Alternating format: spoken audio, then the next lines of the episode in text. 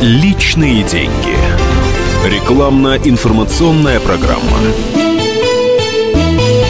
12.17 в Москве, в эфире программа «Личные деньги», я Софья Ручко. А, сегодня мы поговорим о том, как увеличить свои доходы, буквально не вставая с дивана.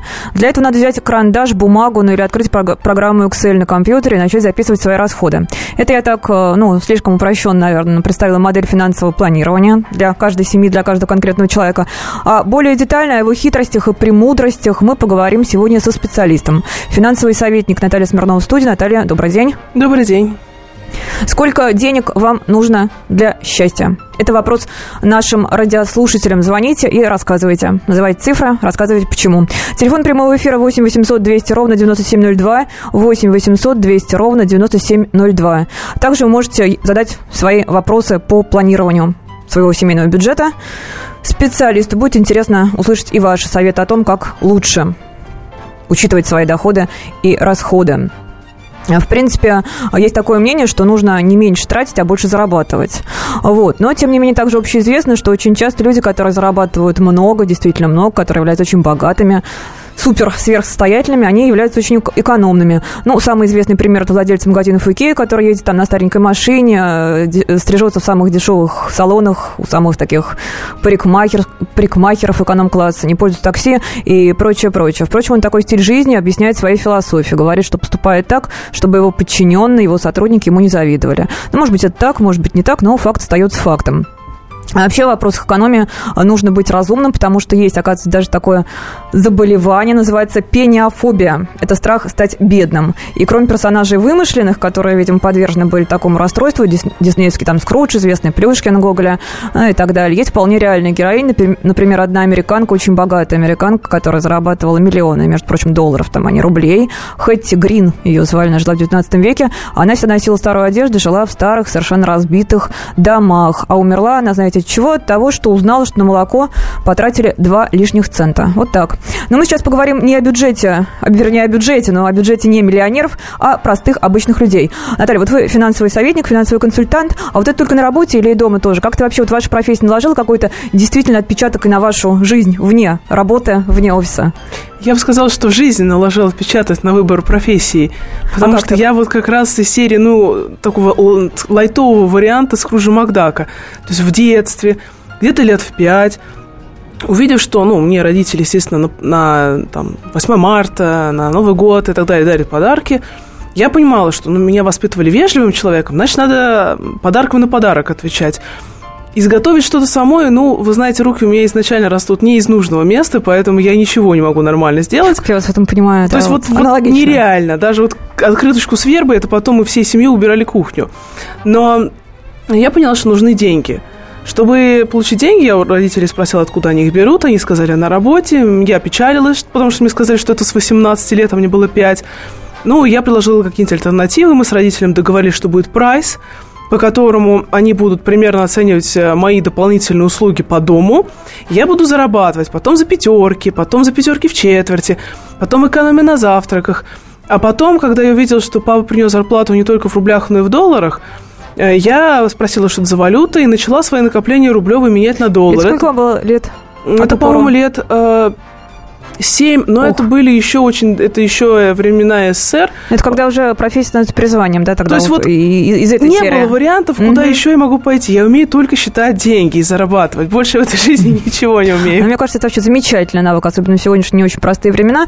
Э, я хотела сейчас поговорить об обычных семьях. Я знаю, что финансовые консультанты очень любят давать такие советы, чтобы стать богаче, нужно оторвать там одно место от дивана, да, а, начать искать новую, более высокооплачиваемую работу, а, а, пойти повышать свои, свои знания, э, получать новое образование и так далее, и так далее. Совет классный, советы действенные, но давайте смотреть правде в глаза, не все люди готовы это делать. Кто-то по лени, из-за лени, кто-то из каких-то других совершенно там иных э, объективных или субъективных вещей, не суть. Поэтому я хочу взять для анализа обычную семью. Вот мама, папа, ребенок. А, предположим, им до кризиса денег хватало, ну, в обрез, там, на, на покушать, э, попить, ребенка куда-то отвезти, съездить в нашу эту некогда любимую Турцию Египет, то есть, ну, отдых такого эконом-класса, а сейчас им вообще перестало хватать. Вот каким образом им можно ли как-то выкрутиться, как-то спланировать, а, как-то уменьшить свои траты, оптимизировать? Какие-то советы конкретные вы могли бы дать вот в этой ситуации? Ну, здесь несколько моментов. Естественно, я бы не отказывалась от того, чтобы посмотреть альтернативные варианты источников дохода. То есть все равно даже в кризис некоторые профессии могут быть востребованы, можно заработать больше. Это первое. Второй момент. Эм, я бы начала смотреть по крупицам собирать действительно, где можно заработать еще. Ну, например, некоторые советы на поверхности. Многие из нас получают зарплату на обычную зарплатную карту. Обычно в 90% случаев, даже больше, на нее на остаток не, не начисляется никаких процентов. Люди бегают до банкомата, снимают все и тратят кэш.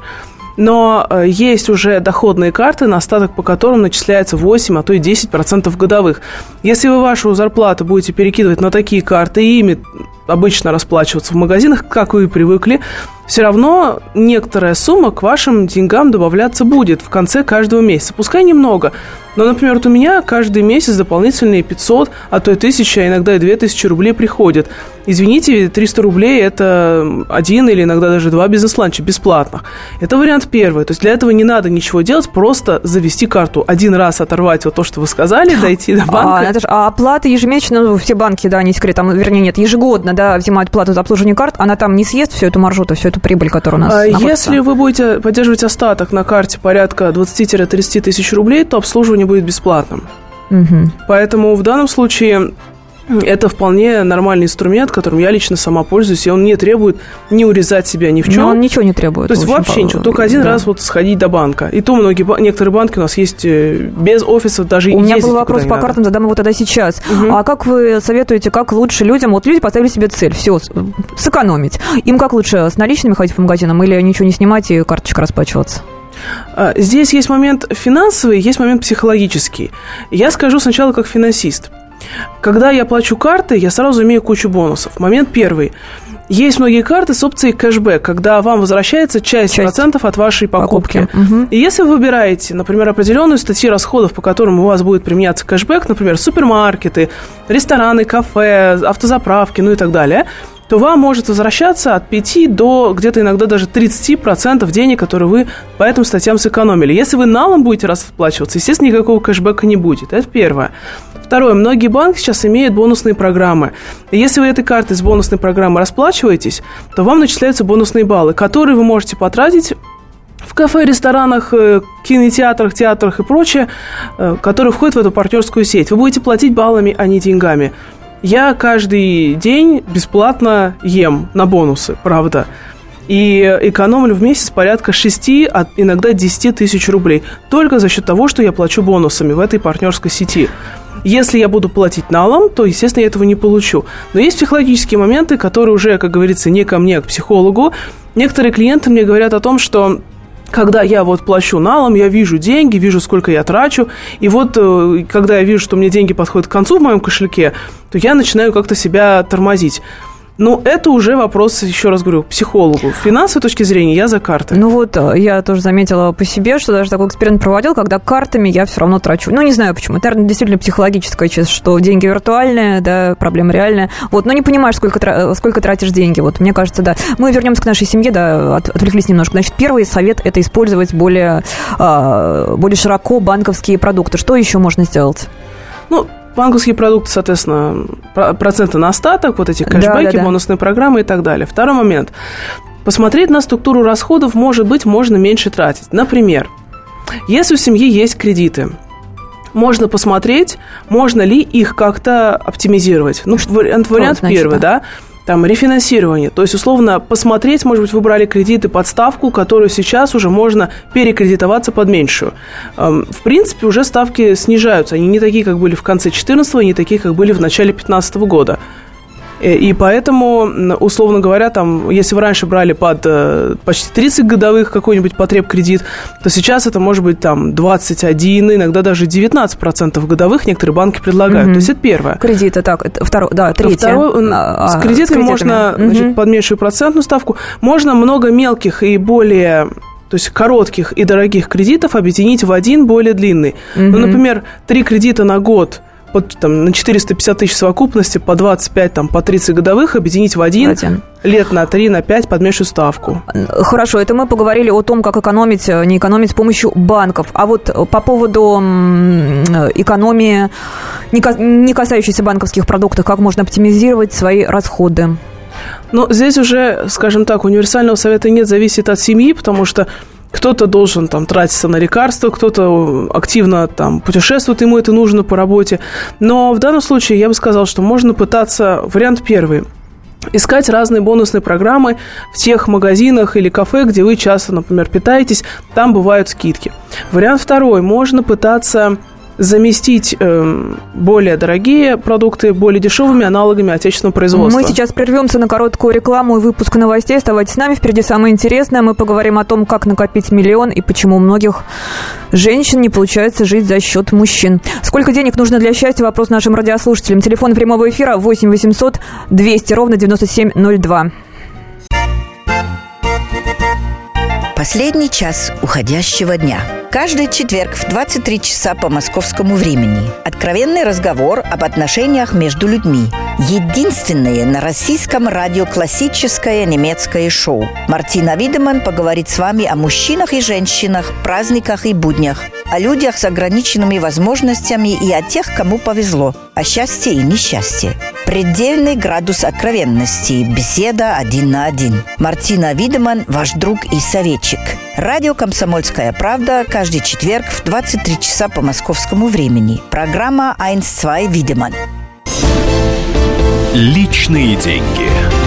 Рекламно-информационная программа. 12.32 в Москве, в студии Софья Ручко. Рядом со мной финансовый консультант Наталья Смирнова. Э, мы говорим об очень личном, семейном бюджете. Как тратить деньги. Есть правила, которые помогут вам стать чуточку, но богаче. Сколько денег вам нужно для счастья? Вопрос нашим радиослушателям. Телефон прямого эфира 8 800 200 ровно 9702. 8 800 200 ровно 9702. И вот, кстати, о личном пишет наша радиослушательница. Э, вкратце там ее Печальная история, она работает одна, муж изредка, когда подвернет, сейчас ничего не подворачивается. Она решила разделить все траты пополам, потому что надоело за все платить самой. Но теперь совсем отношения их испортились. И она спрашивает, не знаю, правильно ли я поступила. Кстати, Наталья, ну, прежде чем ответить на вопрос, я хочу вот у вас спросить, не только как у финансового консультанта, как у человека. А почему такие истории у нас так часто распространены? Мне кажется, только в России. Почему часто женщинам, семейным женщинам приходится быть главной по финансам? Вообще правильно ли это? Или нужно там уже как-то, ну, а, отбросить стереотипы, вспомнить сейчас 21 век, и все как бы несут ответственность за все.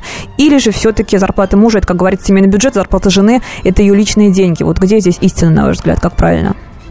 Ну, вы знаете, у нас в России принято замуж по любви, я не говорю, что нужно выходить по расчету, но я за то, чтобы обсуждать финансы, потому что это важный аспект личной жизни семьи.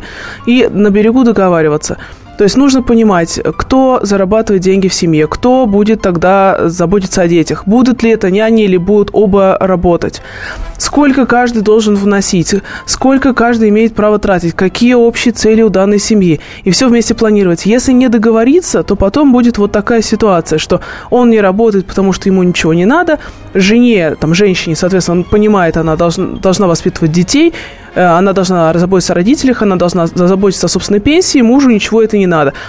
Пример, они просто не договорились. Что могу посоветовать? Ну, как психолог, я не психолог, к сожалению, как финансист – но в данном случае, если мужа рассматривать как актив, то он становится неликвидным и нерентабельным. Поэтому либо вы продолжаете его тянуть, как, например, земельный участок, который греет душу, но вам не нужен, либо вы пытаетесь заставить его работать, либо, ну, соответственно, совместное проживание сходит на нет. Он когда-то душу перестанет греть, наверное. Ну, так я думаю. Я это, думаю, что да. Ну, это да. Но это уже психология. Мы вернемся к вещам более приземленным, к финансам. А, хотела я сейчас поговорить о, некотор... о другой стороне медали, об инвестициях. Вот э, что-то банковские вклады, ну, меня лично, да, как-то сильно начинают разочаровывать. Во-первых, ставочки падают, во-вторых, зачистка банковского рынка продолжается, и банки теряют лицензии. А, Наташа, какие вот есть альтернативные интересные инвестиции? И я слышала, что сейчас очень интересно становится валютой фунт для тех, кто хочет покупать валюту, насколько все это действительно правильно, адекватно. А, по поводу инвестиций. Если вы находитесь в рублях, я все-таки считаю, что у нас возможно до конца года стабилизация цен на нефть. Ну, хотя бы до 40, а некоторые предрекают и 60 долларов за баррель. То есть рубль может укрепиться. Поэтому сейчас покупать валюту на рубли я бы не советовала. Если вы в рублях, помимо банковских вкладов, есть еще облигации. Облигации крупных, нормальных, надежных компаний – тех же самых банков. Альфа-банк, Россельхозбанк, Открытие, ну и так далее. Это дорого. Какой там порог, ну, порог Одна тысяча рублей порог Одна входа. тысяча рублей? Да, это немного. даже, да? И с точки зрения доходности там можно заработать 13 по некоторым облигациям и 16 годовых в рублях, что больше, чем банковский вклад. Ликвидность вы можете в любой момент продать. Можно покупать облигации с погашением через год, через два, через три, то есть как примерно как вклад открыть на год, на два, на три. И, в принципе, я считаю, это очень интересная альтернатива. Есть гособлигация, облигация федерального займа, ОФЗ. По ним доходность 12, налогом процентные выплаты не облагаются. То есть получается 12 годовых чистыми. Это гособлигации. Многие мне скажут, а как же 1998 год, когда у нас Мгм. был дефолт? Да. Но сейчас у нас у государства есть резервы, и даже в худшем случае, ну, года на два, на два с половиной хватит. То есть берите гособлигации с погашением через там, год-два. У нас как раз есть в 2017 году погашение. И, пожалуйста. Можно смотреть э, инвестиции в микрофинансовые компании, но, пожалуйста, выбирайте те, которые надежные, которые давно на рынке. А что это минимум- значит? А как в них проинвестировать э, в МФО? а, Есть микрофинансовые компании или кредитные кооперативы. В принципе, в них можно инвестировать, вы даете а, в деньги смысле, туда. я поняла, то есть стать пайщиком, да? Совершенно верно. Ага. Но помните, что это не страхуется в рамках системы страхования вкладов, но доходность по ним может достигать Выше, и 20, да, и на 25 это осторожнее, годовых. осторожнее, да. То есть очень аккуратно. Мгм. Э, И по поводу фунта, я соглашусь, фунт крайне интересная валюта, но огромное но. Его надо покупать только на доллары, потому что если вы будете покупать фунты на рубли, то рубль сейчас очень слабый. Если он будет восстанавливаться, вы потеряете. А фунт именно к доллару сейчас упал очень сильно. Именно к доллару, скорее всего, становится после того, как летом этого года пройдут референдумы в Великобритании по поводу выхода Великобритании из ЕС. Скорее всего, страна не выйдет из ЕС, и фунт подскочит. Сейчас почти 1,4 э, соотношение доллара к фунту, но можно ожидать 1,45-1,5. То есть, действительно, фунт интересен, но только на доллары, не на рубли. А иена уже все, да, свое отыграла. Ну, то есть уже подросла там до максимума. Евро действительно... может. Нет, иена, японская, а, японская, да. Иена, Ага. иена, да, она растет. В принципе, можно ожидать, что еще на несколько процентов она может подрасти, но основной потенциал, я боюсь, что уже исчерпан. То есть, немножечко поезд ушел. А сколько вообще, есть какая-то ре- рекомендация, сколько денег нужно откладывать, там, скажем, каждый месяц в отношении к бюджету, ну, чтобы что-то накопить вообще? Ну, есть минимум, Процентов 20, по-моему, да? минимум, это 5-10%, лучше 10%. Мгм. Потому что считается, что 5-10% семейного бюджета уходит каждый месяц в неизвестном направлении. То есть это и будет не критично для семьи. Я откладываю гораздо больше, но я трачу мало. Я как Скрудж Макдак в данном случае выступаю. Семья, в принципе, из моих эм, клиентов могу сказать, что процентов 20 можно откладывать легко, если семья имеет доход на уровне среднего и выше. Если семья, естественно, находится за чертой бедности, конечно, ни о каких 20% откладывания речи нет. А, Кстати, про клиентов вот вы э, упомянули, да, еще раз. Расскажите какие-то интересные истории из практики. Как вот клиенты к вам пришли, э, не очень богатыми, а ушли э, счастливые, довольные и с дополнительными деньгами. Вы знаете, у меня есть случаи, когда ко мне приходил клиент, у которого, ну, для Москвы не такая высокая зарплата, 20 тысяч рублей в месяц. Ему было чуть за 30. А, Он работал настройщиком телекоммуникаций, что-то такое. И вот он все скрупулезно записывал, экономил на всем вообще, на всем. Э, Мы с ним нашли ему варианты. Налоговые вычеты он платил за там, лечение. А Мы с ним нашли варианты налоговые вычеты на его образование, он на курсы ходил. Э, Мы с ним нашли варианты, как ему снизить расходы по кредиту. Мы с ним нашли варианты, как ему откладывать деньги, потому что он все складывал в тумбочку, не зная других инструментов. И тогда мы с ним инвестировали первый раз в акции. Но это было возможно, потому что это был начало 2009 года, когда все упало. Это было ка- как раз окончание кризиса. И в итоге у него была мечта голубая, он очень хотел поехать в Париж. И вот мы начали откладывать в начале девятого года рубли, потом поменяли где-то в районе э, десятого года все на евро. И он действительно съездил в Париж, и потом он как-то начал регулярно откладывать, и по старой привычке он говорит, вы знаете, мне так в Париже понравилось, я хочу регулярно там бывать. И откладывать все в евро. Сейчас, недавно он мне звонил, говорит, вы знаете, никогда не думал, что стану настоящим инвестором, начну своих коллег учить. Более того, он настолько воодушевился, что наконец поверил в себя и нашел более дорогостоящую работу, и сейчас зарабатывает ни много ни мало, 100 тысяч рублей. Отлично. И вот, кстати, основное правило накопления богатства есть такое. Живите скромнее, чем позволяют средства. Согласны? Я так и живу. Я под этим подписываюсь абсолютно под каждым словом. Мне просто хочется жить хорошо не только здесь и сейчас, но и всю свою жизнь, которая мне отпущена. А для этого нужно тратить чуть меньше, чем вы сейчас зарабатываете. И всегда быть каким-то инвестором. А, хотела про траты поговорить, шапугализм имеет такой негативный, это понять такой оттенок, да, а, но ведь тем не менее, если мы уберем, опять же, чуть-чуть от финансов отойдем, для многих это, женщины особенно, для многих это снятие стресса и удовольствие, даже не покупка сама по себе, а процесс покупки, становится образом жизни. Мы сейчас не будем говорить плохо это или хорошо с точки зрения общечеловеческих ценностей, да, но для конкретного человека хорошо. И вот в связи с этим вопрос, нужно ли в угоду своему будущему финансовому благополучию э, отказываться от каких-то привычек, которые важны для тебя, для многих там здесь и сейчас. Знаете, я люблю привычки, которые повышают мою капитализацию. То есть я люблю траты в себя, на изучение иностранных языков, на путешествия, но не просто пляжный отдых, а чтобы посмотреть что-то новое.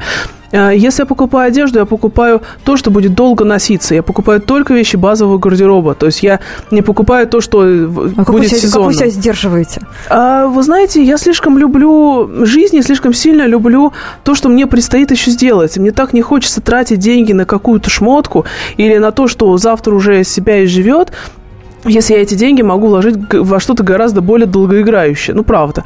Поэтому, когда мне говорят, вот, я хочу себя порадовать, у меня есть одна знакомая, которая живет в Хрущевке, в маленькой однушке, которая доставилась ей там от пра-пра-пра, в общем, вместе с мамой, вместе с мужем, с двумя детьми в однокомнатной квартире. И при этом она скупает косметику дорогостоящую, тратит mm-hmm. за один поход 5, а то и 10 тысяч рублей. Говорит, я же хочу себя порадовать. Она за то время, пока она тратит на косметику, уже могла бы там накопить, я думаю, еще на одну такую квартиру без проблем. Но почему-то она этого не делает. Ну, то есть, э, в принципе, нужно думать также навер... о будущем. На, наверное, о будущем. И не думать, что оно плохое. Оно не будет думать, очень оно хорошим. Плохое, отказываться от каких-то привычек, да, наверное, которые а, важны только сейчас и не могут быть полезны в будущем. В будущем, совершенно да? верно. Это моя философия. Время программы заканчивается. Я говорю спасибо нашей гости. Финансовый советник Наталья Смирнова была в студии. А, кстати, что только не придумают люди, например, приманка для денег. Надо положить под коврик у входа в квартиру монетку цифрой вверх. И и тогда через день, говорят читатели, откуда-то появятся деньги. Вот я не советую тратить время на подобную ерунду. Деньги есть у тех, кто правильно работает, инвестирует и уважает деньги. Ну или кому просто повезло. Примитивные правила, но ими так редко пользуются. Интересно, почему?